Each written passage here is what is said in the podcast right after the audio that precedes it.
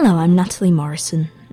It seems that with the ever increasing layers of regulatory requirements, companies must jump through hoops to ensure clinical trial data and patient compliance is good enough to pass the test.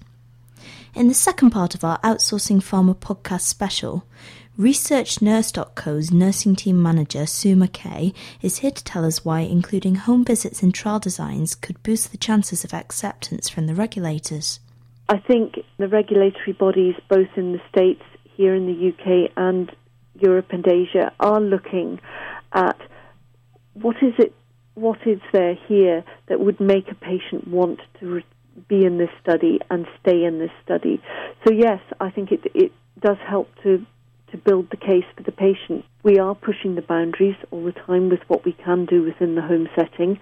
Um, obviously, I think the key is not to push too quickly, too fast, but we are able to offer more and more um, as time goes by within the home care setting, and I think that's very useful when considering, you know, is this trial reasonable for patients? Is it reasonable for patients to participate in this trial for any length of?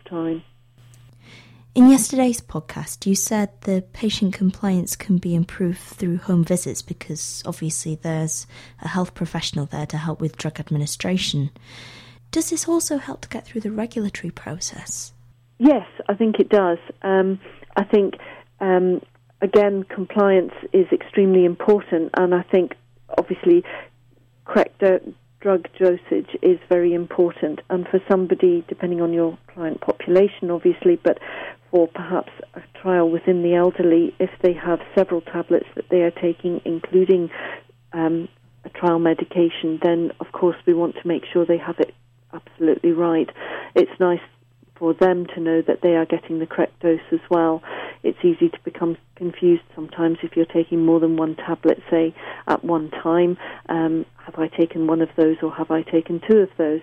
Um, trial tablets are usually very specifically um, designed in the packaging that's given out to patients if they are self-medicating at home um, or if they are taking medication at home. But nevertheless, mistakes can be made, um, so it's it's good for both the um, study in the long term because they know the data will be correct because the dosage will be also correct that the patients are receiving. So, from a regulatory perspective, probably I would imagine that they would quite like that.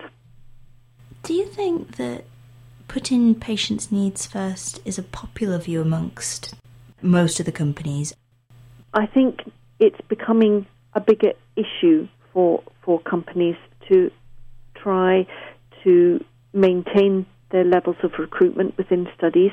Um, I think drug companies in particular are becoming far more aware that they do have to consider their patient populations far more um, people are not going to join a clinical trial where they have to go two or three times to a hospital setting um, and take time off work to do so. What are your key tips when designing a trial?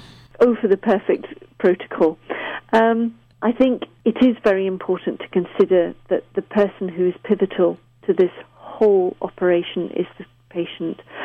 You do want, of course, compliance within your, your trial um, and you want retention within your your trial. So um, it has to be a realistic working solution for the patients. Um, I would also say that um, it has to um, not have long-reaching um, problems for the patient in that they don't have to to keep going to hospital on a very regular basis um, for several years. So if we can build in home visiting, then that does ease that and it makes it a slightly sweeter pill to swallow. I'm Natalie Morrison for Outsourcing Pharma. Thank you.